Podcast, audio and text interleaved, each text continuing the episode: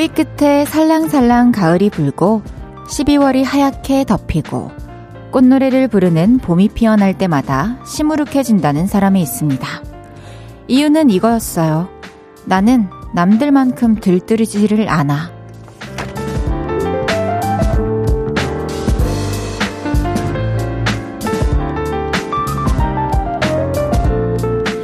그 사람의 여름은 또다시 걱정으로 채워집니다. 나는 재밌게 놀 자신이 없는데 어떡하지? 공기의 결에 감탄하고 계절을 즐기는데 모범 담화는 없어요. 그저 나만의 느낌으로 내가 좋아하는 언어와 온도를 가지고 스며들면 됩니다. 볼륨을 높여요. 저는 헤이즈입니다. 칠월 이십오일 화요일 헤이즈의 볼륨을 높여요. 홍대광의 I feel you로 시작했습니다. 오늘도 아주 무더웠던 하루였죠. 다들 어떻게 보내셨나요? 아, 더워서 힘들기도 하지만 또 사실 놀고 싶은 계절이기도 해요. 또 휴가 가고 여행 가시는 분들도 주변에 많고. 근데 이럴 때 남들만큼 재밌게 놀 자신이 없어서 걱정이 된다 하시는 분들도 있더라고요. 저도 비슷한 것 같아요. 저는 여름에도 그렇지만 특히 그 겨울에 연말, 막 크리스마스 이럴 때 저는 이런 감정을 많이 느끼거든요. 좀, 아, 빨리 좀 지나갔으면 좋겠다. 뭔가 나는 이렇게 연말하면 연상이 되는 그런 느낌으로 예쁘게 막 꾸미고 화려한 상태로 두 시간 이상을 밖에서 놀 자신이 없는데 조용히 이렇게 잘 지나갔으면 좋겠다 그런 생각을 많이 한답니다. 지금 이 바다 구경하고 이러는 것도 가보고 싶지만 조금 더 저는 날이 선선해지고 좀 사람들이 덜 몰릴 때도 가보고 싶다는 생각이 들더라고요. 근데요, 또 계절을 느끼고 즐기는 데에는 뭐 꼭 이렇게 해야 한다 하는 건 없는 것 같아요. 나만의 느낌으로 나만의 계절에 스며들면 됩니다. 저도 그러고 있는 것 같습니다. 김혜수님께서 여름날의 저녁, 저는 헤이디 목소리에 스며듭니다. 어, 혜수님, 뭐예요? 시작부터 너무 스윗하잖아요. 어, 커피 보내드릴게요. 양두영님께서 헤이즈, 볼륨 알기 전에는 들뜨는 것도 없고 계절이 지나든 말든 무감각했는데 이제는 하루하루 가는 것도 새로워 보이고 하루를 무사히 넘김에 감사함도 느끼고 그렇게 살고 있습니다. 와, 두형님과 마찬가지로 저 헤이디도 볼륨을 알고 나서 사실 요일도 매일매일 무슨 요일인지 알게 됐죠. 그리고 시간 개념도 정확해졌죠. 그리고 계절의 변화도 그때그때 느낄 수 있었죠. 초복, 중복 챙겼죠. 이거 저한테 너무 큰 변화거든요. 오늘도 또 걱정스러운 소식 듣지 않고 이렇게 또 무사히 저녁이 지나가고 있는 것 같아서 저도 참 감사한 그런 저녁입니다. 김윤정님께서 헤이디, 혼자 해외여행 와서 호텔에서 맥주 마시면서 볼륨 들어요. 오, 해외에 나와서 보니까 더 반가워요. 보고 싶었어요. 해주셨습니다. 윤정님, 어디로 가셨나요? 오, 지금 시차는 비슷한 곳인 건지 아니면 시차가 다른데도 차이가 많이 나는데도 또 볼륨 들여주시는지 궁금하네요. 여행하시는 동안 좋은 추억 많이 쌓길 바라겠습니다. 구일육칠님께서 집안일에 택배 상하차 아르바이트에 자격증 공부까지 바쁘게 사느라 장마가 오는지 폭염이 오는지도 모를 정도로 열심히 삶을 살고 있어요. 여름인지도 못 느낄 정도죠. 여름이 어디쯤 지나가고 있나요? 해주셨어요. 와, 진짜 이렇게 그냥 바쁠 때는 사실 낮밤이고 뭐 계절이고 이런 것들이 아무것도 보이지 않는 그런 때가 있죠. 지금 제가 생각했을 때 여름은요, 반 정도 지나간 것 같은데요. 근데 이제 아주 강력한 여름은 아직 오지 않았겠지만 그 고비만 또 지나면 또 꺾일 테니까 한층. 우리 또 잘 지나 보내시라고 구일육칠님께도 커피 한 잔 보내드리겠습니다. 화이팅 합시다. 헤이즈의 볼륨을 높여요. 사연과 신청곡 받아볼게요. 오늘 하루 어땠는지, 지금 어디서 볼륨 듣고 계신지 알려주세요. 샵팔구일공, 단문 오십 원, 장문 백 원, 인터넷 콩과 마이케이는 무료로 이용하실 수 있어요. 그리고 볼륨을 높여요 홈페이지에 남겨주셔도 됩니다. 광고 듣고 올게요. 쉴 곳이 필요했죠. 내가 그곳이 돼줄게요.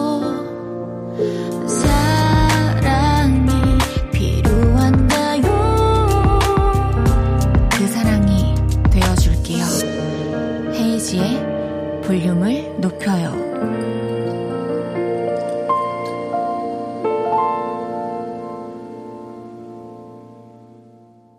케이비에스 쿨에프엠 헤이지의 볼륨을 높여요 함께하고 계십니다. 황인혜님께서 헤이디, 저는 지금 제주도 협재해수욕장에 와 있어요.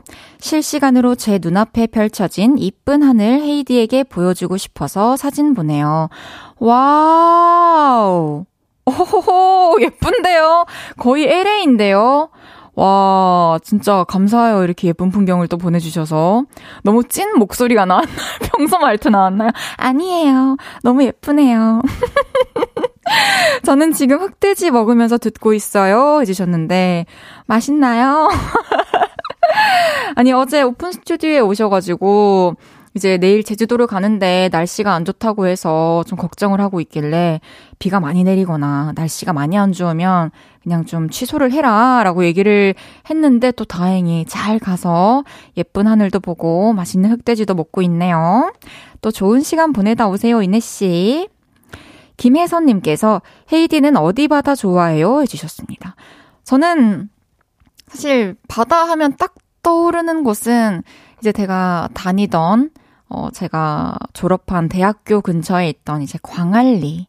광안리는 또 추억도 많고, 광안리의 밤바다를 어, 가끔 떠올리게 되더라고요.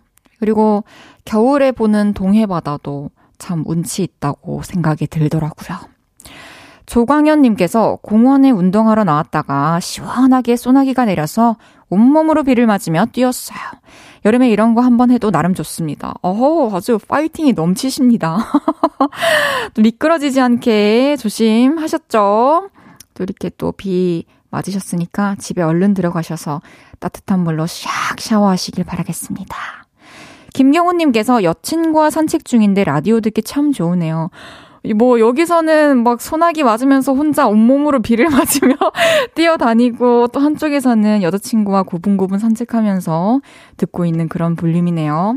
또 다양한 곳에서 함께하고 있다니 좋습니다. 이제 볼륨에서 모임을 갖습니다. 오늘도 모임의 테마를 알려드릴 건데요. 이건 나다 싶으시면 문자 주세요. 소개해드리고 선물 보내드릴게요. 오늘은 호강하셨던 분 모여주세요. 스피커를 새로 샀는데 음질이 좋아서 귀 호강하네요. 여기 알바생이 박보검을 닮았어요. 눈이 호강합니다. 이렇게 호사 누리셨던 분들 문자 주세요. 문자샵 팔구일공, 단문 오십 원, 장문 백 원 들고요. 인터넷 콩과 마이케이는 무료로 이용하실 수 있습니다. 노래 듣고 와서 소개할게요. 백예린의 지켜줄게.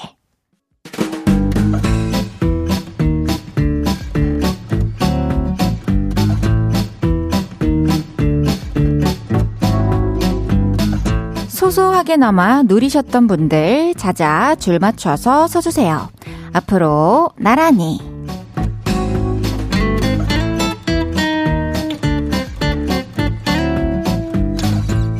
오늘은 호강하셨던 분 모여달라고 했는데요. 사연 하나씩 소개해 볼게요. 송창엽님께서 오늘은 여친의 월급날.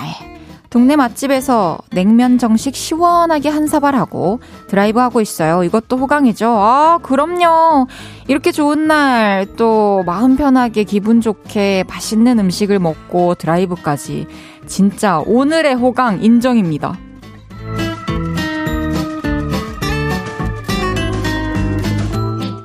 오팔삼오님께서 친구 드레스 투어를 같이 가줬어요. 고맙다고 친구가 밥을 사줬는데 스테이크랑 파스타가 너무너무너무 맛있었어요. 입호강을 제대로 했답니다. 하, 호강 중에 제일은 입호강인 것 같아요. 맞아요. 저도 먹는 재미, 먹는 행복이 제일 큰 행복 중에 하나라고 생각을 하는데, 또 드레스 투어 여름에 더운데 힘들었을 텐데 잘 마치고 맛있는 밥까지 먹었다니 다행입니다. 잘하셨어요.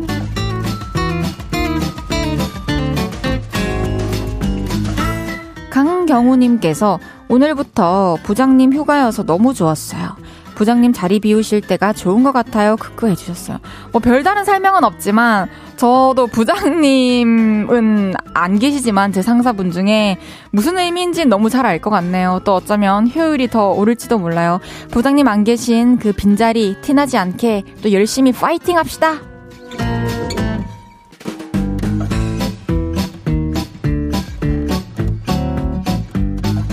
오칠팔사님께서 마사지 기능이 있는 베개를 샀어요. 사무직이라 등, 목이 자주 뻐근한데 매일 퇴근 후 베개로 풀어주고 있네요. 헤이디도 사요 해주셨어요. 아 이거 아 저도 목이 자주 아파가지고 궁금하긴 한데 이번에 이삿짐 정리하면서 진짜 이제 진짜 아무것도 사면 안 된다 너는 이런 생각을 해가지고 일단 마음속 서랍 안에 넣어두겠습니다.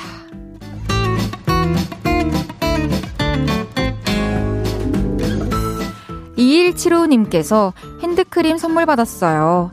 자몽향 코가 호강하네요. 근데 그거 아세요? 자몽향이 이성 유혹할 때 좋은 향이래요. 참고해두세요. 솔로 에이디. 아, 왜 그러세요? 전 솔로라서가 아니라 원래 또 향에 관심이 많으니까 자몽향 오케이입니다.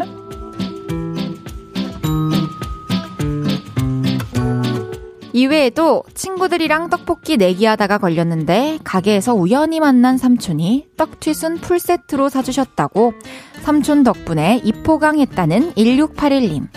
부산 여행 가는데 스무 살 아들이 계속 운전해줘서 편하게 호강한다는 정인희님까지. 소개해드린 모든 분들께 입호강하시라고 밀키트 세트 보내드립니다. 노래 한 곡 듣고 올게요. 정국 라토의 세븐. 정국 라토의 세븐 듣고 왔습니다. 앞으로 나란히 매일 다른 테마로 모임 갖고 있어요. 내일은 또 어떤 재밌는 테마가 나올지 기대 많이 해주세요. 신문영님께서 그 말인 즉슨 최근 이사 후 엄청 많이 사셨다는 얘기네요 해주셨는데 절대 아니고 그 반대인데요.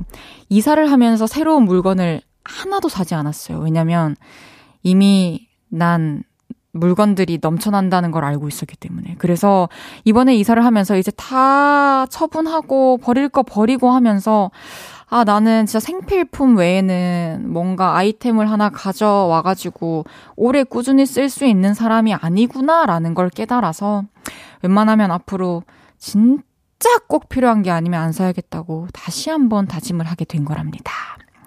칠사칠일님께서 퇴근하고 집에 와서 뻗었는데 우리 집 냥이가 꾹꾹이로 안마를 해주네요. 제대로 호강했어요. 밤송이도 열일하고 귀가하는 헤이디를 꾹꾹이로 안마해주나요? 저는요. 저희 밤송이는 꾹꾹이를 안 해요. 여러분들 고양이는 다들 꾹꾹이 하나요? 안 하는 고양이는 없나요? 그건 있어요. 저희 집에. 그러니까 완전 아기 때 정말 미세한 꾹꾹이 말고는 이제 크고 나서는 단 한 번도 당해본 적이 없답니다. 저도 언젠가 밤송이가 갑자기 꾹꾹이를 하기 시작했으면 좋겠네요. 육사오공님께서 주말에 정혜인 배우님 팬미팅 다녀왔어요. 잘생기신 분이 노래도 잘 부르대요. 눈호강, 귀호강 다 했어요. 팬들 애칭도 정했답니다. 헤이니즈. 어? 정말요? 우와. 아 맞다. 헤이즈 공연도 가고 싶어요. 해주셨어요. 저 맞아요. 정혜인 님이 그 노래 부르시는 거 에스엔에스에서 본 것 같아요. 봤어요. 잘하시던데요. 좋았겠는데요? 그러면 이제 여기서 일 부 마무리하고요. 구일육칠님의 신청곡 써니힐의 그해 여름 듣고 올게요.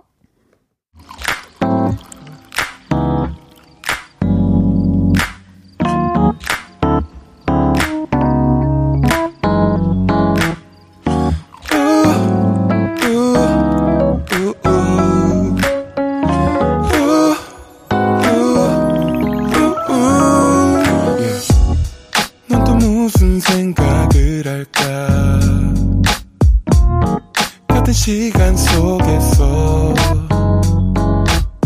기쁠 때 또 슬플 때 작은 위로가 또 필요해. 항상 너의 곁에 있을게. yeah. 헤이지의 볼륨을 높여요.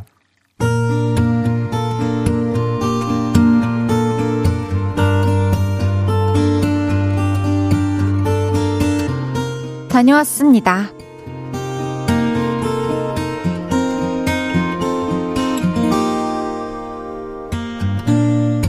저는 한 달 전에 회사에서 대리를 달았습니다.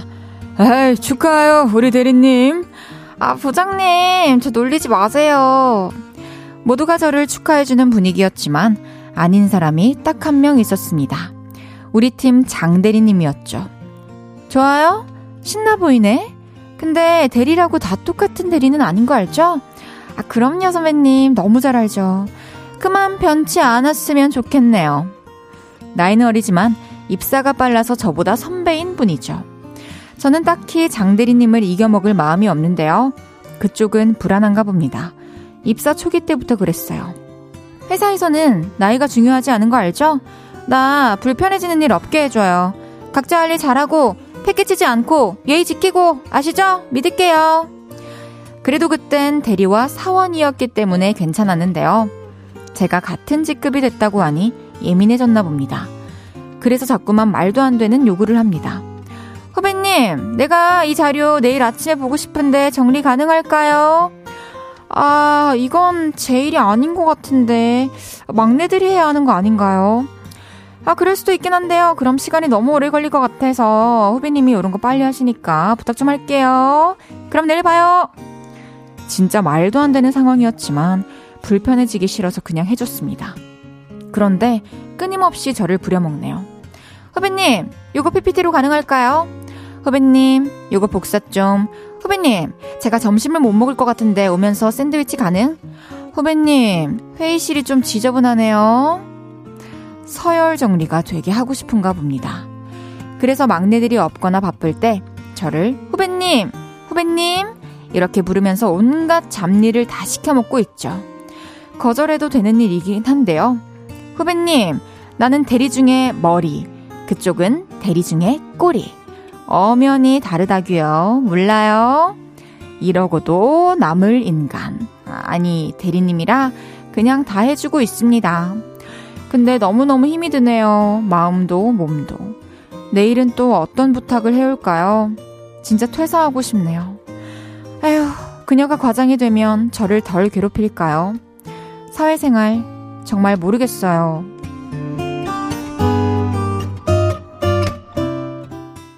헤이즈의 볼륨을 높여요. 여러분의 하루를 만나보는 시간이죠.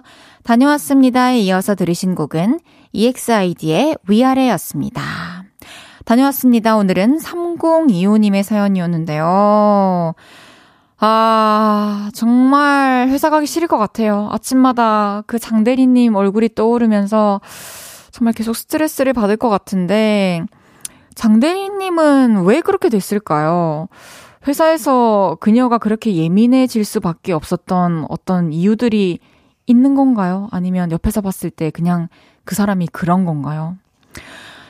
이유가 뭐가 됐건 어쨌든 내가 계속 피해를 보고 있으니까 어 저는 저였다면 이렇게 했을 것 같아요. 음악 나오는 구간 동안 제가 생각을 해봤는데, 아, 네, 대리님, 제가 지금 해야 될 게 있어가지고 누구누구님 여기 여기 대리님 얘기 좀 들어주세요 하시면서 하면서 그냥 사람들 앞에서 얘기를 한번 할 것 같아요. 이게 업무가 분담이 되어 있는데 계속 남의 거를 해주고 있을 순 없잖아요. 그리고 지금 이런 상황에 또 잘 다니고 있던 퇴사, 회사를 퇴사하는 것도 답이 아닌 것 같고, 한번 잘 대화로 풀 수 있는 상황이 온다면 대화해봐도 좋을 것 같고, 그런 생각이 듭니다. 진짜 사회생활이 쉽지 않네요. 제가 응원하고 있겠습니다. 삼공이오님께는 선물 보내드릴게요. 또 다른 요를레이 분들 의견도 한번 소개해드릴게요. 서정호님께서 사연자분이 일을 너무 잘하시니까 경계하는 것 같네요. 장대리님 업무 대리하자고 대리단 거 아닌데. 오호호호. 오, 역시 훈민정음님 역시 단어를 갖고 노십니다. 그러니까요. 이런 이런 대리가 아니잖아요. 진짜, 아, 뭐, 말하기도 입 아파요, 그죠? 이영래님께서 신입사원 시킬 걸 시키는군요. 이제 해주지 마요. 알았다 하고 아랫분 시키세요. 그쵸. 맞아요. 저도 영래님과 비슷한 생각입니다. 이재영님께서, 근데 헤이디 얄미운 연기 왜 이렇게 잘해요? 매니저님한테 그렇게 말씀하셔서 매니저님이 충성하시는 건가요? 헤헤헤, 농담 해주셨어요. 아니에요. 저, 매니저님. 이렇게는 안 하지만 에이 설마요. 설마요. 김은경님께서 그분보다 먼저 과장 되세요. 뭐 지금 하시는 거 보니까 혹시나 진짜 우리 사연자분께서 정말 일을 잘하고 똑부러지니까 먼저 승진할까봐 견제할 수도 있는 거라면 뭐 먼저 과장 다실 것 같네요. 이상님께서 사회생활에서 거절 잘 못하면 부려먹어도 되겠다 이런 생각하는 사람이 은근 많은 것 같아요. 속상해. 그쵸. 이게 처음엔 부탁인데 결국에는 그냥 명령이 되어버리는 그런 상황들이 또 많은 것 같고 이 사람은 이걸 하기 위해서 시간과 에너지를 쓰는데 막상 부탁하고 그 과정에 같이 함께 있지 않으면 아마 금방 끝나겠지 이렇게 생각하고 너무 쉽게 생각하는 경향이 있는 것 같아요. 우리는 진짜 그러지 맙시다. 천삼님께서 아마도 과장 되실 때 그 선배는 대리일 겁니다. 그런 사람은 일도 잘 못할 듯요. 하지만 그런 위치가 됐을 때 복수가 아닌 더 잘해주시면 평생 내 편이 될 수도 있어요. 그쵸. 똑같이 한다라는 거는 사실 어 뭐랄까 그냥 어리석은 행동인 것 같고 전혀 더 나아질 수 있는 게 없는 것 같고 잘해주지는 못하더라도 그냥 뭐 불편했던 감정 싹 지워버리고 아 친절하게 아 안녕하세요 네 이거 좀 해주세요 아 저거 좀 해주세요 하면서 그 사람이 아 내가 예전에 어떻게 했었는지 좀 떠올려 볼 수 있는 시간들을 만들어주면 좋을 것 같다는 생각이 드네요. 다녀왔습니다. 하루 일과를 마치고 돌아온 여러분의 이야기 풀어놔주세요. 볼륨을 높여요 홈페이지에 남겨주셔도 좋고요. 지금 바로 문자로 주셔도 됩니다. 문자샵 팔구일공 단문 오십 원 장문 백 원 인터넷 콩과 마이케이는 무료로 이용하실 수 있습니다. 노래 듣고 올게요. 후디 구원찬의 꿈속에서 후디 구원찬의 꿈속에서 듣고 왔고요. 여름방학 시즌에도 쉬지 않고 열일 하는 디제이 헤이지의 볼륨을 높여요. 생방송 보이는 라디오로 함께하고 계십니다. 학교 종이 땡땡땡 아. 어서 모이자. 왜 이렇게 왜 이렇게 또 오래 부른 거예요. 아 정말.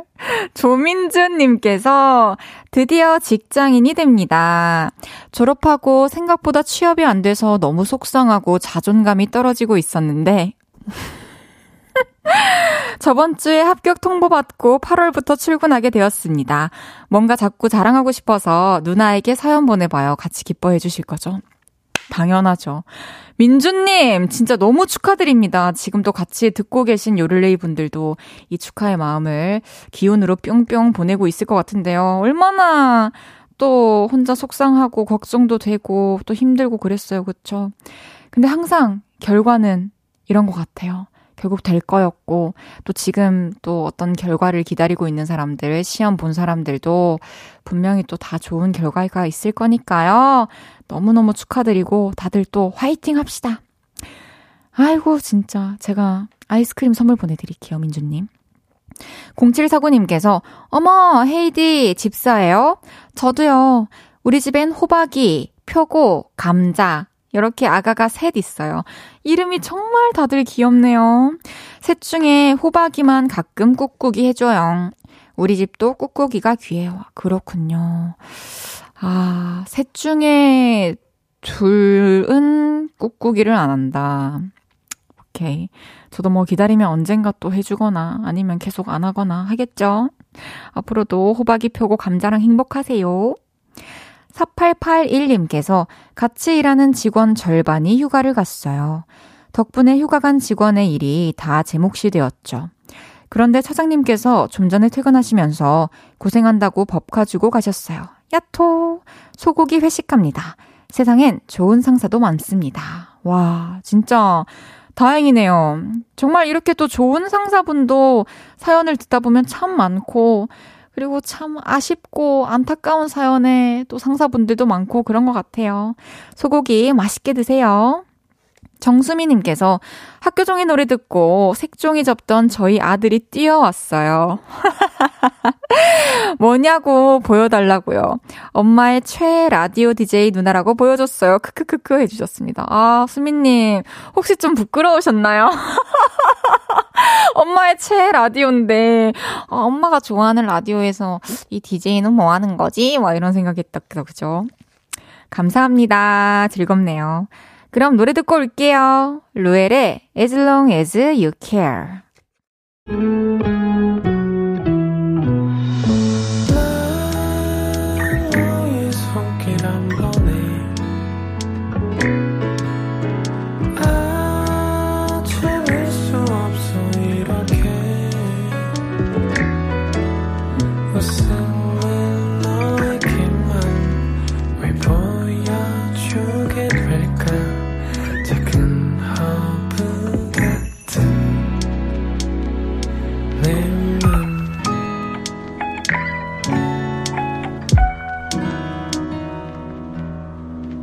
헤이지의 볼륨을 높여요. 케이비에스 쿨에프엠 헤이지의 볼륨을 높여요. 함께하고 계십니다. 육육사삼님께서 천도가 넘는 공장 열기 앞에서 일하고 있어요. 쇠부치를 녹여가며 일하고 있죠. 저희는 사실 한겨울이나 삼복더위나 별 차이는 없지만 한없이 흐르는 땀은 너무 힘드네요. 아, 야근하면서 꿀맛 같은 휴식 시간에 듣는 볼륨이 큰 힐링을 줍니다. 어우, 진짜 얼마나 힘드실까요? 그냥 우리는 상상도 할 수 없는 그런 또 열기겠죠. 와, 이렇게 아무나 할 수도 없는 이런 일. 근데 아무도 하지 않으면 또 세상이 돌아가는 데 있어서 너무나 큰 영향을 줘버리는, 누군가는 꼭 해야 하는 그런 일들이 있잖아요. 근데 이렇게 또 묵묵히 항상 해나가 주셔서 참 감사드리고요. 이 소중한 시간에 또 볼륨과 함께해 주셔서 감사드립니다. 우리 육육사삼님께 시원한 커피 한 잔과 또 건강에 좋은 콩고기 보내드릴게요. 항상 힘내시길 바랄게요. 건강관리 잘 하시고요. 잠시 후 삼, 사 부는 연애 모르겠어요. 윤지성 씨와 함께합니다. 연애, 짝사랑, 고백, 썸, 이별에 고민 있으신 분들 지금부터 문자 주세요. 문자샵 팔구일공, 단문 오십 원, 장문 백 원 들고요. 인터넷 콩과 마이케이는 무료로 이용하실 수 있습니다. 저희가 최선을 다해서 해결해 드릴게요. 아이유의 사랑이 지나가면 듣고 삼 부에 만나요.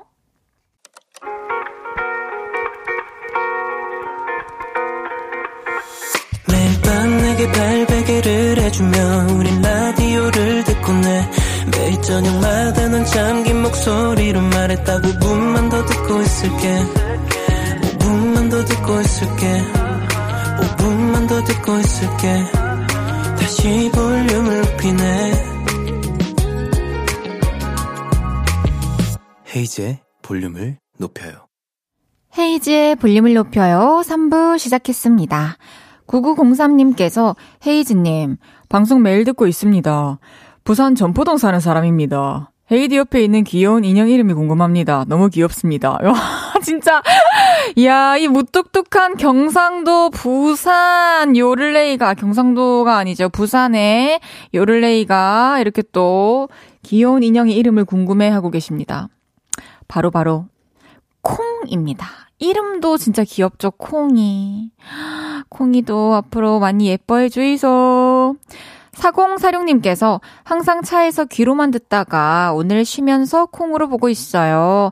보통은 게스트 보려고 보라 켜는데 디제이 보려고 보라 보기는 처음이네요. 많이 예쁘네요. 해주셨어요. 아, 감사해요. 아니에요. 오늘 다른 날보다 좀 못한데 내일도 보러 와주세요. 아, 화요일은 연애 모르겠어요. 애교로 한여름의 습기를 날려주는 인간 제습기. 윤지성 씨와 함께합니다. 광고 듣고 올게요.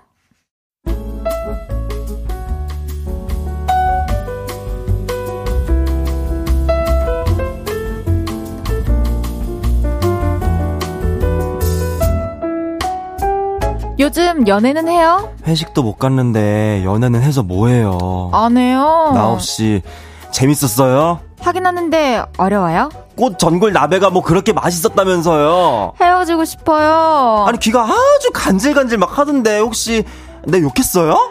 회식도 못하고 연애도 못하는 유일한 회식 불참러와 함께 오늘도 여러분의 연애 고민 해결해드리겠습니다.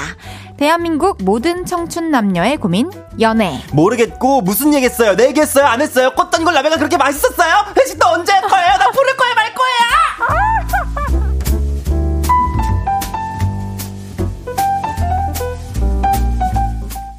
연애 모르겠어요. 볼륨 회식에는 안 왔지만 못 왔지만 그럼에도 불구하고 존재감이 엄청났던 볼륨의 꽃. 볼륨의 뽀송이 윤지성 씨 어서 오세요. 안녕하세요. 볼륨의 꽃 뽀송이 윤지성입니다. 이야, 잘 지내셨습니까? 잘 지냈냐니요? 아, 왜요? 못 지냈죠. 제가 회식을 못 가가지고. 아 그러니까 근데 진짜 우리도 아, 아쉬웠어요. 내가 주인공인 자리일 수도 있었는데. 왔다면 무조건 그렇게 됐을 거예요. 왜냐면 네. 다른 게스트분들 네. 그 볼륨 애교 세트 맨날 맨날 도대체. 자기 의지와 상관없이 하던 사람들이 네네네. 한번 보고 싶어 하긴 했어요. 어, 도대체 어디서 그렇게 하냐며. 그쵸. 아마 많이 궁금했을 네. 것 같은데 아마 또 지성 씨 있었으면 우리 다 같이 또 그러니까. 애교 몇 종 세트 이렇게 하고 그럼요. 재밌었을 것 같은데. 팔 종 나오죠. 그래요? 팔 종 나오죠. 그러면 아마 그 회식 마지막이 될 것 같은데. 다음부터 막 따로 잡는 거 아니다 빼놓고. 아, 네. 오케이. 우리 방송에서 음, 음, 이렇게 음. 잘 만들어가지고 네네. 제가 또 전파하고 이렇게 해봅시다. 네, 제가 그 볼륨 그 에스엔에스에서 안 그래도 이렇게 근황들을 싹 보면서 네, 네 많은 또 분들께서 해주셔가지고 너무 감사하더라고요. 오, 제가 또 싹 봤죠. 그랬으니까. 어, 너무 잘, 다들 잘하시던데요. 그렇죠. 그러니까 다 속에 있는 거예요, 그게. 맞습니다. 네네네. 아니 이제 또. 뭔가 픽보이 씨, 한혜 씨, 김수영 씨, 낙, 낙타 씨 네. 연애 코너가 하고 싶다고 다들 어머. 엄청 눈독을 들이고 있더라고요. 왜냐면 아니, 네. 하고 싶은 코너가 뭐냐 했더니 다들 그냥 연애 코너, 연애 코너, 연애 코너. 이거 되게 어려운 코너예요. 이거 아 이거 이거 저같이 이렇게 경험 없는 사람이 이렇게 털기가 그게 이렇게 썰털기가 이게 쉽지가 않습니다. 맞습니다. 이게 또 지성 씨 근데 그럼요. 앞으로 어쨌든 더 열심히 해주시긴 해주세요. 아 그럼요. 제가 앞으로 더 자극을 받아서 더 주위에 많은 얘기들을 제가 전달해서 듣고 오도록 하겠습니다. 너무 좋습니다. 네네네네네. 그리고 또 요즘에 심야 라디오 진행하고 계신가요? 아, 네 제가 한 이 주 정도 스페셜 디제이로 네네. 또 십 대 친구들을 위해서. 어, 그럼 어떤 톤으로 하나요 그 시간에? 어 이제 일 부, 이 부 나누죠. 네, 일 부 어. 때는 살짝 올렸다가 이 부 때는 또 저의 에세이나 뭐 이런 저의 뭐 글들 제가 또 직접 다 쓰거든요. 에세이. 에세이 뭐 글 어. 직접 제가 다 써가지고 내가 진짜? 읽은 거 그럼요. 좀 두들겨가지고 또 하면서 우리 십 대 친구들에게 어떻게 하면 또 좋은 이야기를 나눌 와. 수 있을까 고민을 하면서 이야기를 하고 있습니다. 완전 정성이네요. 아유. 다 볼륨 덕분이죠. 제가 여기서 뭐 화요일마다 안 했으면은 뭐 그런 기회가 있었겠습니까? 제가 헤이디 대신 스페셜 디제이에 뭐 안 안 앉아봤으면 제가 뭐 그런 기회가 있었겠어요? 다 볼륨 덕분에 제가 어 S도 가고 E도 가고 제가 다 하는 거죠. 저는 정말. K에다가 저는 계속 저는 끝까지 해요. 진짜 감사해요. 삼십 년까지 삼십 년까지 삼십 년까지 여기 피디님이 국장님으로 올라갈 때까지 여기 있을 거라고. 아 그러니까 같이 우리 같이 피디님 작가님들이 국장님으로 올라갈 때까지 난 여기 이 자리에 있을 거라고. 저도 진짜 잘 지켜볼게요. 알겠습니다. 아 미치겠다. 육구일이 님께서 애교 팔 종까지는 힘드실 것 같고 삼 종 때려주시고 코너 시작하면 안 되나요? 어, 해주셨습니다. 네네네. 어 삼 종 뭐 더워 뭐 뽀송 그리고 하나 뭐 할까요? 어, 라브라브가 어, 먼저니까. 라브라브 갈까요? 네 알겠습니다. 그러면 라브라브 아이 더워 아이 뽀송해 대사도 모르겠어. 어, 대단하네요. 좋습니다. 바로 나오죠. 예. 윤지성 씨와 함께하는 연애 모르겠어요. 첫 번째 사연부터 소개해 보겠습니다.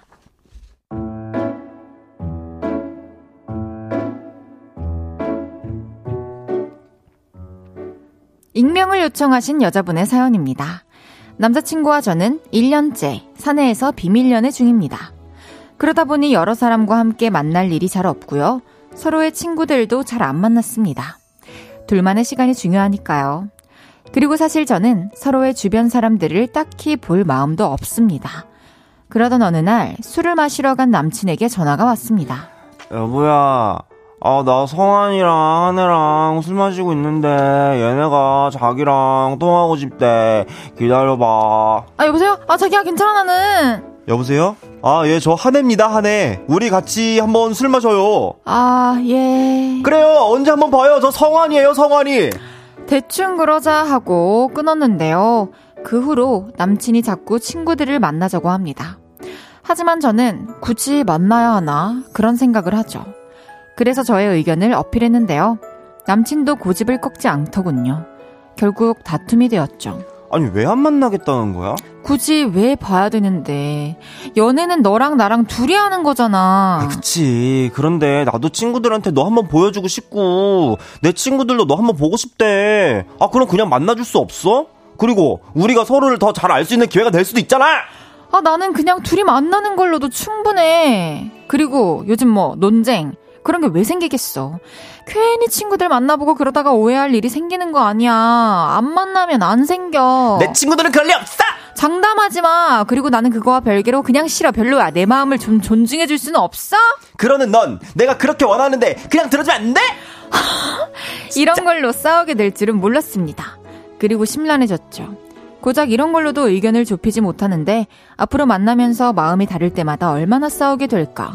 그리고요, 남친에게는 말하지 못했지만 남자친구가 같이 만나자고 하는 그 친구들 중에 한 명, 사실은 저의 굿썸남입니다. 캥기는 게 있었네. 예, 예, 예. 취업 전, 그러니까 한 육 년 전에 알바를 하면서 알게 된 친구인데 그때 깊게 썸을 탁 썼거든요. 껴안고 뽀뽀하고 그랬던 사이죠. 그래서 만나는 게 더 불편합니다. 그렇다고 나 사실은 자기 친구 성환이랑 잠깐 만났던 사이야 이럴 순 없잖아요. 야 지성아, 나 사실 다혜랑 전에 썸 탔어.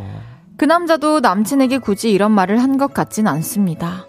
그리고 꼭 굿썸남의 문제가 아니더라도 저는 서로의 친구들을 굳이 만나야 하나 그런 생각인데 제가 너무 고집을 부리고 있는 걸까요? 어떻게 하면 이 난관을 헤쳐갈 수 있을까요? 전 모르겠어요.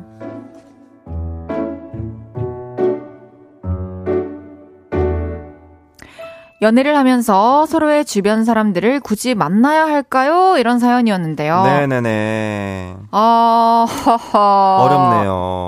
우선 음. 이 뭔가 지금 굿썸남 문제도 있고 한데 네. 이 문제는 뒤에서 좀 얘기를 나눠보도록 하고 네네네. 우선 주변 사람들 만나기 찬성 반대를 굳이 나누자면, 그러니까 썸남인 걸 내가 알고 있으면 알고 있, 있으면 그쵸, 같이 썸 타는 사이에서 어어어어. 그리고 뭐 남자친구 여자친구 어어어어. 사이에서 그냥 친구 여자친구의 음, 어떤 친구들, 친구들. 만나고 음, 찬성 반대 하나 둘 셋 찬성. 어? 아, 저도 웬만하면 사연자분처럼 네네네네. 전 처음에 읽으면서는 이해가 됐어요. 네네네. 저도 굳이 안 만나면 안 만나도 되면은 어, 그쵸, 그쵸, 그쵸, 어, 그쵸, 그쵸. 이렇게 막 자주 만나서 놀고 하는 거는 음, 안 맞을 음, 음, 것 같은데 그래도 이렇게까지 고집을 부려야 되나 싶었던 건 음. 남자친구가 그렇게 원하면 진짜 친한 친구들이면은 인사를 할 법한데 네. 그 이유가 있었네요. 네, 썸남이 있었다 보니까 그냥 썸남이 아니고 좀 깊은 관계였다고 하니까. 근데 사실 육 년 전이면 육 년 전이면 좀 오래되지 않았나요? 그러게요. 차라리 처음에 뭔가 탁 얘기를 네. 하고, 어?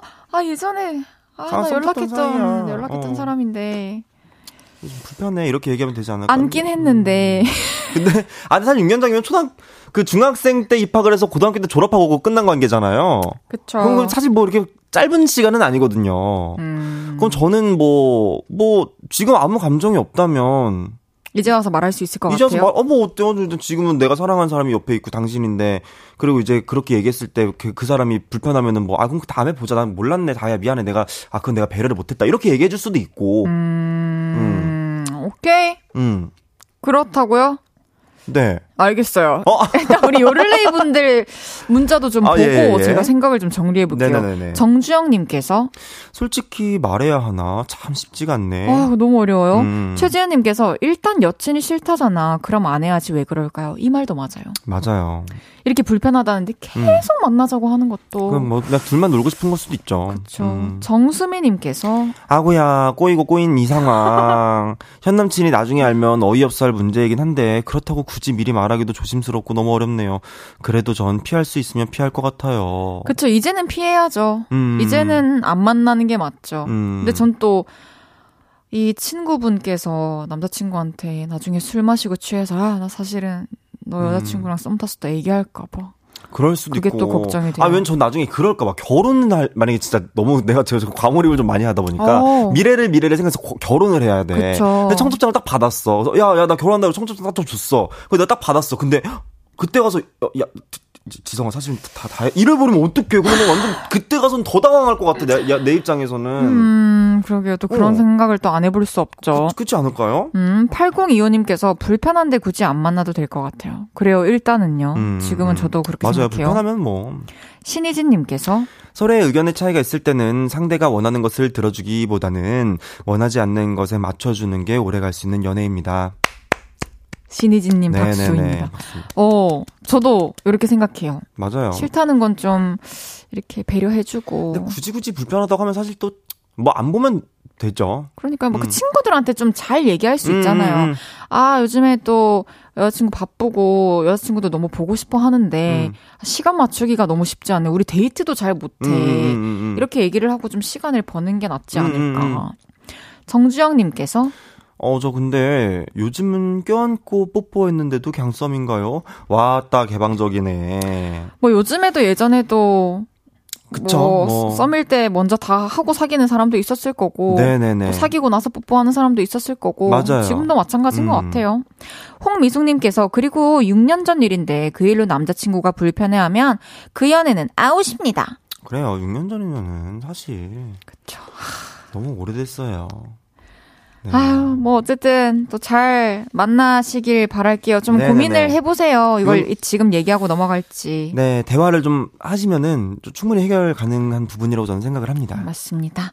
노래 듣고 와서 이야기 더 나눠볼게요. 윤지성의 썸머 아일랜드. 윤지성의 썸머 아일랜드 듣고 왔습니다. 네, 아, 노래 너무 좋네요. 그러니까요. 팔공이오님께서요. 노래가 어... 아이 뽀송해. 아이 뽀송해. 진짜 이 뽀송한 노래다. 네네네. 뽀송한 노래입니다. 손진선님께서 오픈 스튜디오 밖에는 비가 시원하게 오고 비가 내리고 있나 봐요. 비가 오나 봐. 어떡해. 볼륨에서는 듣기만 해도 청량 시원한 썸머 아일랜드가 나오네요. 옷이 젖어도 좋다 좋아 해주셨어요. 비 많이 오나? 비가 많이 오나요? 손진선님 어디 계세요? 안녕하세요. 어, 비 많이 와요? 목소리는 공개 안 하나요? 어. 아, 알겠어요. 존중할게요. 감사합니다. 아, 그쳤대, 그쳤대, 그쳤대. 아, 그쳤어요, 이제. 어, 천만다행이에요, 천만다행이에요. 어, 또 집에 가실 때까지는 좀 비가 그러니까. 잠시 구름 속에 갇혀 있었으면 좋겠네요. 네네네. 어, 이제 연애 모르겠어요. 윤지성 씨와 함께 다음 사연 소개해 보겠습니다.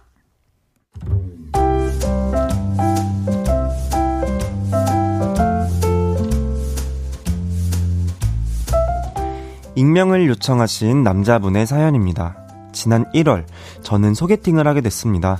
소개팅에 나온 그녀 괜찮은 사람 같긴 했지만 여자친구로는 글쎄요. 저는 수지 같은 스타일을 좋아하는데 저 헤이즈 닮았다는 말 많이 들었어요. 음, 제 스타일은 전혀 아니었어요. 아, 나도 나도. 어, 저 제 스타일은 전혀 아니었네. 네, 그리고 그쪽도 저는 박서준이 이상형이에요. 약간 비슷한, 아니, 저는 뭐 저를 딱히 좋아하는 것 같지는 않았습니다. 아, 그래도 통하는 건 많았죠. 저 볼링 치는 것도 좋아하고 포켓볼 치러 가는 것도 좋아해요. 어, 대박. 저도요. 진짜요? 우리 이럴 게 아니라 당구장을 가야겠네. 그래서 후다닥 밥을 먹고 포켓볼을 치러 갔습니다.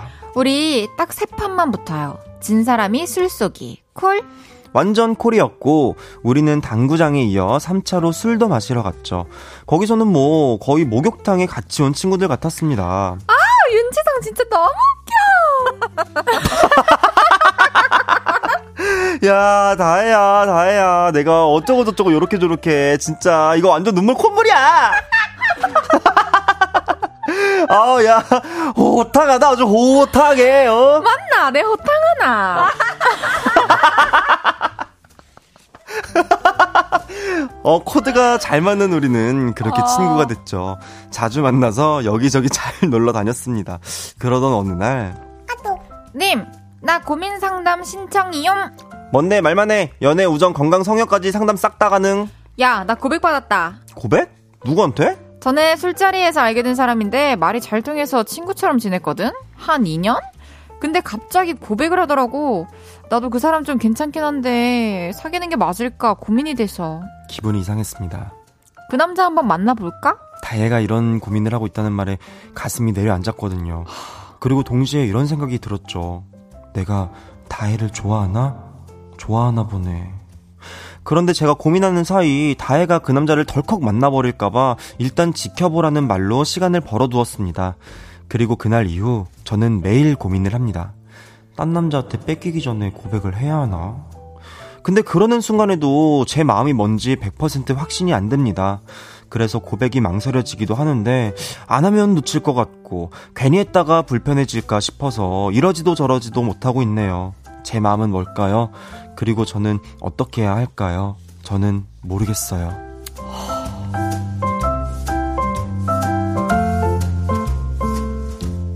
친한 친구가 된 소개팅녀, 그녀를 좋아하게 된 것 같아요.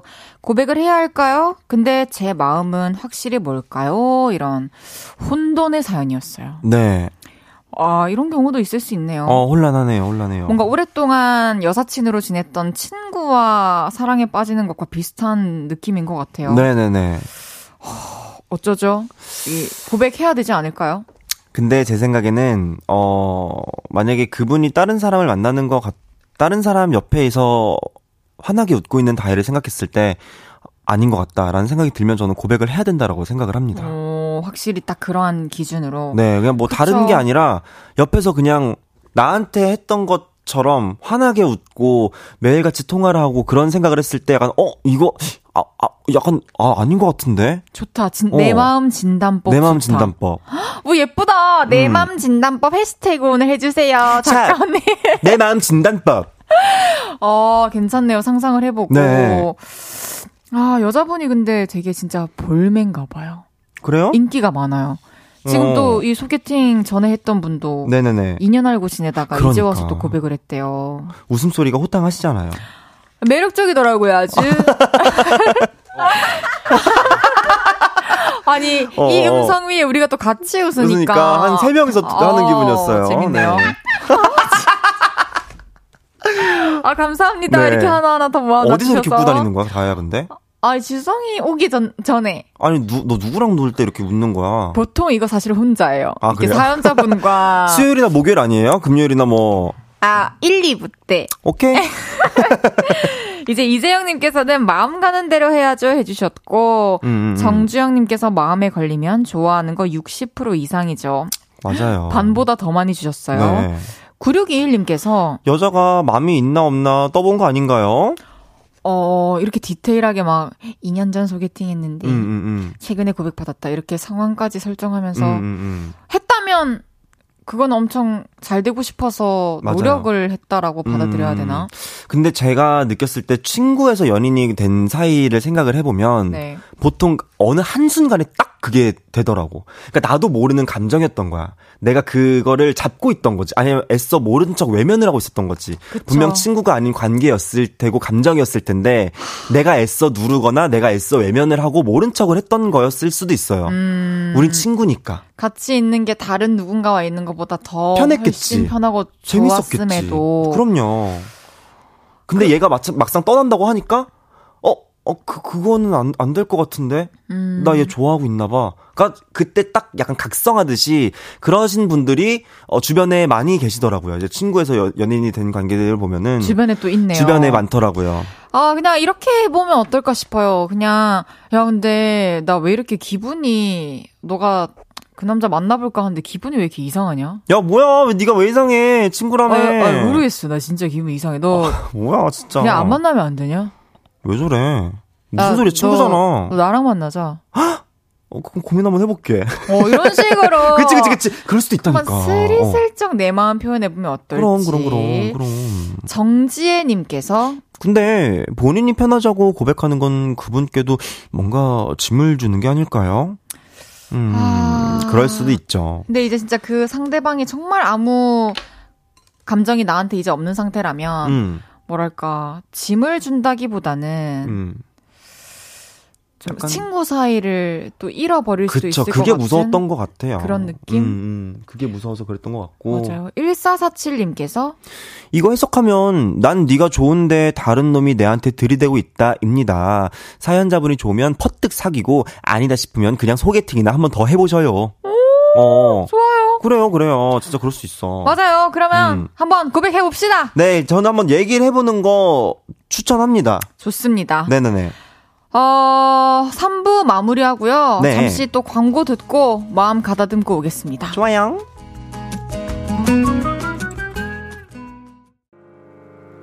저 저녁 여덟 시가 되면 헤이즈 볼륨을 높여 라디오를 들으며 하루를 끝내. 돌아온 내일도 저녁 여덟 시가 되면 내 맘을 위로해줄 볼륨을 높여요. oh, yeah. 헤이즈의 볼륨을 높여요. oh, oh, yeah. 케이비에스 쿨에프엠 헤이즈의 볼륨을 높여요. 사 부 시작했고요. 연애 이야기에 같이 고민해보는 코너 연애 모르겠어요. 아이 뽀송해 윤지성 씨와 함께하고 있습니다. 계속해서 다음 사연 소개해볼게요.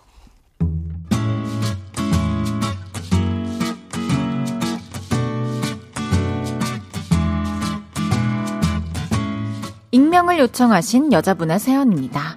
작년 봄이었어요. 회사를 그만두고 카페에서 알바를 했는데요. 저 아이스 아메리카노에 샷 두 개 추가해주세요. 매일같이 나타나 늘 같은 메뉴를 시키던 그 남자. 카페 근처에 있는 회사에 다니던 사람이었죠. 그런데 하루는 제가 퇴근하는 시간에 그 남자가 카페 앞에 나타났습니다. 저, 저 아시죠? 저, 그, 저- 제가 그 이- 이상형이셔서요. 그 혹시 여- 연락처 좀 주실 수 있을까요? 싫지 않았습니다. 그래서 번호를 줬고 사귀게 됐죠. 그리고 얼마 지나지 않아서 저는 재취업에 성공했습니다. 자기가 가고 싶다던 회사 거기 맞지? 너무 축하해. 진짜 잘 됐다. 각자의 일을 하며 연애를 한 지 이제 일 년이 됐죠. 그런데 얼마 전 남친의 친구들을 만났던 날이었어요. 화장실에 다녀오다가 이런 이야기를 엿듣게 됐죠. 야, 여자친구랑은 쭉 갈 거야? 결혼까지? 아, 아니지 않을까. 한 일 년 정도 더 만나다 헤어져야지. 엄마가 안 좋아할 게 뻔한데. 그리고 그날 술자리를 끝내고 남친에게 물었습니다. 나 아까 자기가 하는 얘기 들었어. 그거 다 무슨 얘기야? 아, 아니야. 그거 아무 얘기도 아니야. 별거 아니라던 남친은 결국 사실대로 말하더군요. 솔직하게 얘기할게. 우리 엄마 눈이 좀 높아. 며느리는 어, 직장은 최소 대기업 이상이고 학벌도 중요하시대. 그래서 나도 걱정이 많아. 아, 그럼 나는 자격 미달이다 그 얘기지? 아, 말을 또 그렇게 해. 아, 그리고 솔직히 네가 나온 그 볼, 볼륨 뭐 볼륨 대학 볼륨 대학교? 아니, 그리고 뭐 라부라부기요? 야, 나도 모르겠는데 엄마가 아시겠냐? 어? 그러니까 걱정인 거지. 아, 그럼 지금 헤어지자. 앞으로 일 년은 뭐하러 만나? 내가 널 좋아한다고. 근데 나도 서른두 살부터는 새로운 사람을 만나 연애도 하고 서른네 살쯤엔 결혼도 하니까, 그러니까 일 년이라고 말한 거야. 아, 오빠 계획이 다 있네. 근데 내가 그 계획에 동참을 해야 돼? 그냥 헤어지자. 좋아하는데 왜 헤어지냐고. 그리고 앞일은 모르는 거잖아. 해답이 생길 수도 있지. 해답? 내 환경은 일 년 뒤에도 딱히 크게 달라질 게 없어. 근데 오빠 되게 웃기다. 내가 그렇게 좋으면 밀고 나가야지. 아니, 그 반대를 무릅쓰고 결혼을 해봤자 너만 고생이라고요. 내가 우리 엄마를 모르냐? 그러니까 헤어지자고. 고생길이 훤한데 뭐하러 계속 만나. 왜 헤어지냐고. 내가 살아가는데 너를. 서른네 살쯤에 어머니가 찬성을 하는 여자와 결혼하고 싶은 남친. 그 계획에서 저는 앞으로 최대 일 년간 연애를 할 여자인 거죠. 그럴 바엔 지금 끝내는 게 좋겠다는 생각이 드는데 사실 자신이 없습니다. 제가 많이 좋아하거든요. 오빠 말대로 우리는 지금 서로 사랑하니까 헤어질 이유가 없습니다. 하지만 헤어질 나를 바라보며 연애를 할 이유도 없죠. 그래서 고민입니다. 저 좀 도와주세요. 와...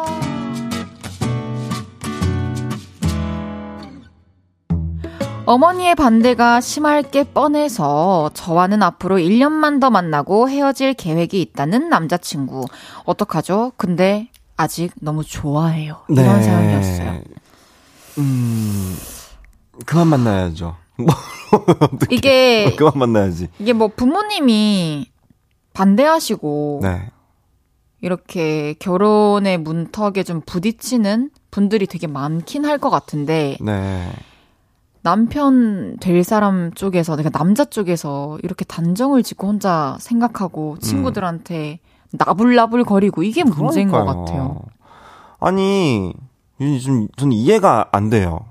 이 상황이 사랑을 하, 하면 본인이 그거를 이겨내서 어떻게든 유지를 할 수 있는 마음이 있느냐. 그게 아니면 부모님을 설득할 자신이 있느냐. 그쵸. 어, 내 결혼이고 내 사랑이고 내 앞으로 인생인데 뭐 엄마랑 엄마랑 만약에 둘이 살 거면은 엄마랑 며느리가 살 거면 그렇게 해도 되지. 뭐 백 번 양보해서. 근데 내가 사, 사는 사람이잖아요. 내가 살아야 될 사람이고. 근데 그거를 그렇게 막 말도 무슨 볼륨 대학이니 뭐 라부라부 뭐 무슨 기업이니 진짜 뭐. 제일 좋은 대학이랑 제일 좋은 기업을 갖다 놓고서는 그래. 그럼 엄청 돈 됐지.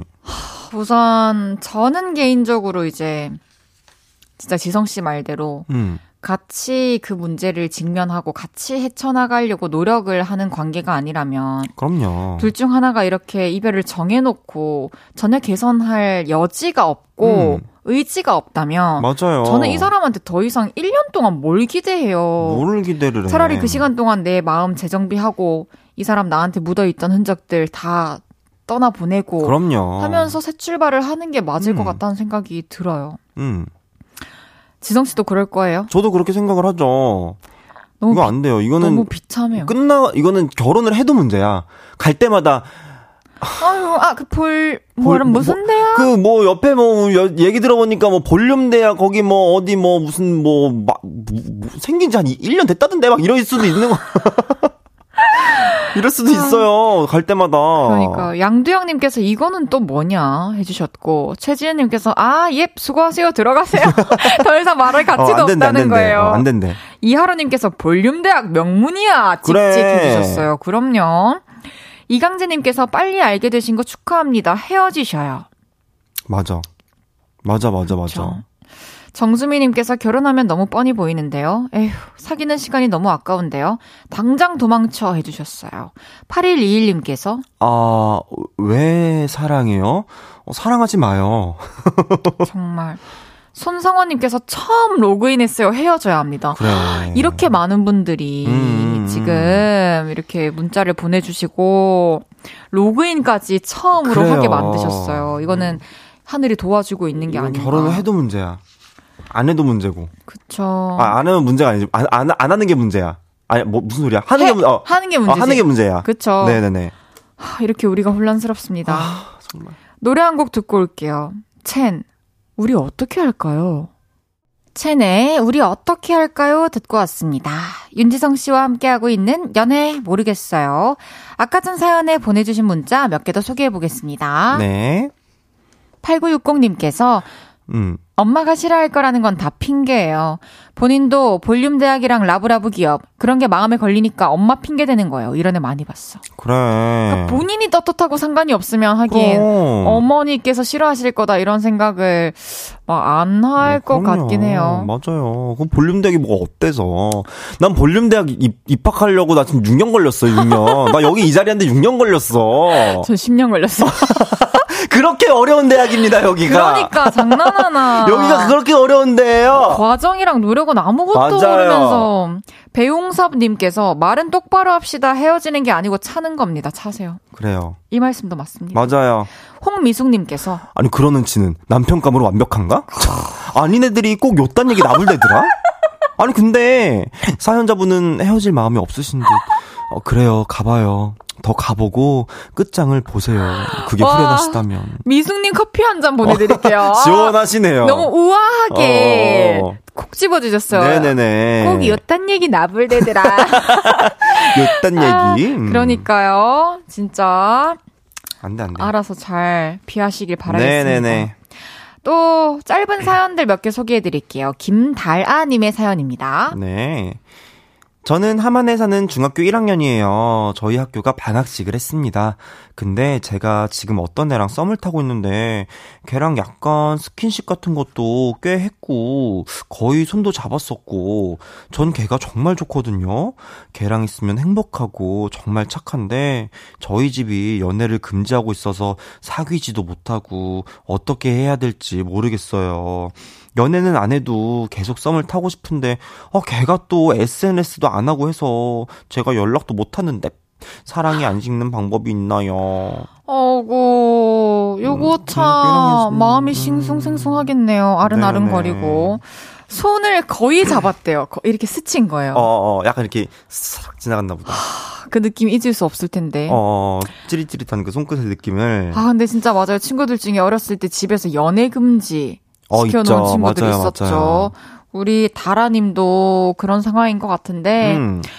음, 자연스럽게 흘러가는 대로 해야 될 것 같아요. 그 친구랑 연락을 못하게 되고 뜸해지면 사실 네. 멀어질 수도 있는 거고. 멀어질 수 있죠. 근데 둘이 진짜 좋아하는 마음이 지금 크다면 음. 서로 통한다면 음. 연락을 좀 못해도 음. 또 이렇게 계속 이어지지 않을까 마음이. 또 더 애틋해지지 않을까. 그리고 또 이제 드는데요. 자신을 열심히 이렇게 뭔가 운동도 열심히 하고 그리고 또 이제 열심히 공부도 하고 나를 그쵸. 가꾸고 있다 보면 맞아요. 분명히 방학하면은 한 요즘 방학 얼마나 한 삼십 일 하나요? 그래서 한 달 정도 한 달 정도 하겠죠. 하죠. 네. 그 뒤에 아마 딱 어? 근데 다라야 너 되게 뭔가 어, 더 달라진 것 같아. 더 뭔가 좋아진 것 같아. 이렇게 얘기 들으면서 더 좋아질 수도 있어요. 맞아요. 그 삼십 일 방학식의 기간 동안 나를 위한 시간, 운동도 하고 공부도 하고 멋지다. 어, 그런 식으로 하다 보면 충분히 저는 어. 삼십 일 어차피 일 학기, 이 학기에 비하면 그 삼십 일 별거 아닙니다. 좋아요. 네네네. 좀 더 매력적인 모습으로 나타납시다. 네, 이거 햄버거 하나 드리, 드려요, 우리. 햄버거 세트 같이, 같이 보내드리겠습니다. 다, 어, 나, 나눠 드시라고. 이오공오님께서 볼륨 대학 가서 만나세요. 그래요. 열심히 그래요. 공부해서 이제 또 대학교 가가지고 좋은 대학교 가가지고 또 이렇게 그럼, 그럼. 또 다른 남자친구 생긴다. 어 맞아. 그러니까 대학도 모른다고. 그런 거예요. 팔사이사님의 사연입니다. 요즘 유행하는 다며 논쟁에 대해서 두 분의 이야기도 듣고 싶어요. 다며 논쟁? 재밌겠는데? 남친 차에 둔 담요가 있는데 그걸 음. 쓴 흔적이 있고 담요에서 여자 향수 냄새가 어어. 나서 남친한테 누가 쓴 거냐고 따졌더니 남친 왈. 아까 여직원이 옷이 불편해 보이길래 내가 덮으라고 줬어. 이런 상황 저는 너무 화났는데 두 분은 어때요? 제 남친은 그게 뭐가 화날 일이냐고 하는데 음. 저 진짜 속 뒤집어질 것 같아요. 와. 어. 아, 난 솔직히 싫어요, 전. 그리고 조수석에 사가, 차가 타가지고 음. 짧은 옷 입고 옆에 음. 앉아가지고 담요 내 남자친구가 챙겨줬다는 생각을 하면 싫어요. 어, 근데 그럼 뒤에 타요? 뒤에 타야죠. 근데 이제 막, 아, 아, 그 예의가 아니라고들 하니까. 아니요. 그게 예의예요. 전 그게 예의예요. 아, 그게 예의. 전 앞에 탄 마음이 너무 어, 불편할 것 같아요. 어, 어. 블루투스가 더 싫어요? 담요가 더 싫어요? 블루투스는 뭐예요? 이제 다이디가 차에 딱 탔는데 블루투스에 뭐 그 누구의 블루투스 어, 블루, 연결되어 있는 거. 되... 어, 어, 어. 블루투스가 더 싫네요. 담요보다? 담요보다 싫네요. 오. 담요도 싫고 음. 그냥 태우지 마요. 굳이 옆자리에 태워놓는 상황이 오는 것 자체가 싫어요. 어. 그래요? 내가 너무 갇혀 있나? 아니 뭐 싫을 수 있죠. 내 안에 갇혀 확 갇혀 가라가라 갇혀 확 갇혀 둘이 없이 보내리라 말이 없이 보내리라. 역시 잘합니다. 아, 그럼, 네. 이하루님께서 차에 담요 두지 말아야겠다. 아니면 트렁크에 그냥 이렇게 아... 좀 잘 보관해놓고 그렇죠. 이렇게 사랑하는 사람 탔을 네. 때 제가 원래 보통 아시죠. 저는 뭐, 뭐 그럴 수 있죠라고 생각을 하는 사람이잖아요. 보통 보면은 뭐 아니 뭐 뭐 그 정도는 뭐 뭐 저는 뭐 깻잎 뭐 떼줄 수 있습니다. 뭐 옷 뭐 지퍼 해줄 수 있죠 이렇게 생각하는데 담요 담요 저는 조금 싫어요. 저 그걸 또 내 어. 여자친구가 또 덮을 덮는 담요인 건데. 아 그럼 내 내 담요잖아. 그걸 왜 마음대로 덮 덮 그걸 덮어주냐고. 향기도 빼고. 어. 음. 일오삼구님께서 구남친한테 명품 정장을 십이 개월 할부로 사줬는데 두 달 만에 차였어. 차이고 육 개월 동안 할부금 나갈 때마다 너무 열받는데 오늘 이십오일이 월급날이라 카드값 나가는 날이에요. 할부금 빠져나간 거 보니까 너무 열이 받는데 남은 사 개월은 도저히 할부금 내기 싫은데 구남친 보고 내라고 연락해도 될까요? 두 분이라면 어떻게 하시겠어요? 아, 아니요. 아... 저는 아니요 할게요. 저도 아니옵니다. 그쵸. 왜냐면 이제 사 개월 남았고 그냥, 여태까지 음... 낸 게 아깝잖아요. 그 시간들이. 그냥, 내가... 음... 음... 추억의 값이라고 생각을 하고 저는 그냥 내겠어요. 그렇죠. 그리고 그때 그 마음, 그때 그 사줄 때는 그 이유가 있었겠죠. 맞아요. 그리고 앞으로는 이렇게 할부하면서까지 누군가에게 무리해서 선물 사는 거는 맞아. 연인이 아니더라도 맞아, 맞아. 진짜 부모님한테 해주는 거면 몰라도 음. 아 아닌 것 같습니다. 저 딱 그냥 그 정도까지 내가 내 선에서 그냥 해결할 수 있을 정도까지가 저는 딱 맞는 것 같아요. 맞습니다. 네. 아이고, 잘 가실래요, 그럼, 어? 이제? 아, 오늘, 이제 수업 끝났나요? 종강인가요? 오늘 이제 종강이고, 예, 예, 예. 또 아유, 이제 갈 때가 됐네요. 대학교는 또 방학이 더 기니까 네네. 아주 실컷 쉬다 오시길 예, 바라겠습니다. 실컷 일주일 쉬다 오도록 하겠습니다. 그래서 다음 회식 날짜는 언제예요? 다음 회식 날 우리 또 잡아봅시다 한번. 예, 잡아, 잡아주세요. 좋아요. 네네네. 이제 지성씨 보내드리면서요. 전 샤크라의 한 듣고 오겠습니다. 안녕히 가세요. 안녕.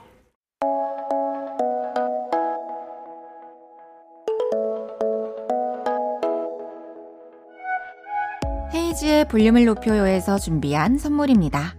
사무용 가구 수컴퍼니에서 통풍이 되는 체이드 의자, 에브리바디 엑센코리아에서 배럴백 블루투스 스피커, 연예인 안경 전문 브랜드 버킷리스트에서 세련된 안경, 아름다움을 만드는 오엘라 주얼리에서 주얼리 세트, 톡톡톡 예뻐지는 톡스앤필에서 선블록, 아름다운 비주얼 아비주에서 뷰티 상품권, 천연 화장품 봉프레에서 모바일 상품권, 아름다움을 만드는 우신 화장품에서 엔드뷰티 온라인 상품권, 미만 하나만 이십 년 삼육오 엠씨에서 허파고리 레깅스, 백육십 년 전통의 마루코메에서 콩고기와 미소 된장 세트, 반려동물 영양제 삼십팔 점 오에서 고양이 면역 영양제 초유 한 스푼을 드립니다.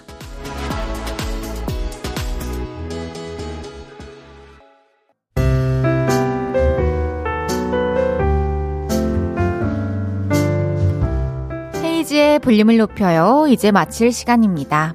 팔오육팔님께서 그래요 헤이디 너무 갇혀있지 마요. 보라로 춤 잘 봤어요. 가라가라 갇혀 확 갇혀 해주셨습니다.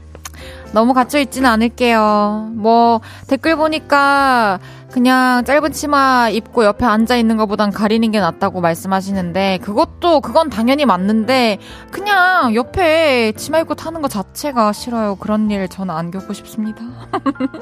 아, 갇혀서 못 나오고 있네요. 문흐르님께서 에스엔에스에서 팬분들께 향수 뿌려주는 거 보고 라디오 하는지 알게 됐어요. 출근 때 다시 듣기로 듣고 본방은 처음 들어요. 평소에 너무너무 좋아하는 헤이디 라디오 정착합니다 해주셨어요. 와 반갑습니다. 이렇게 또 정착을 정착 소식을 들려주셔서 감사드리고요. 앞으로 문으르님 또 기억하고 있을게요. 자주 만나요.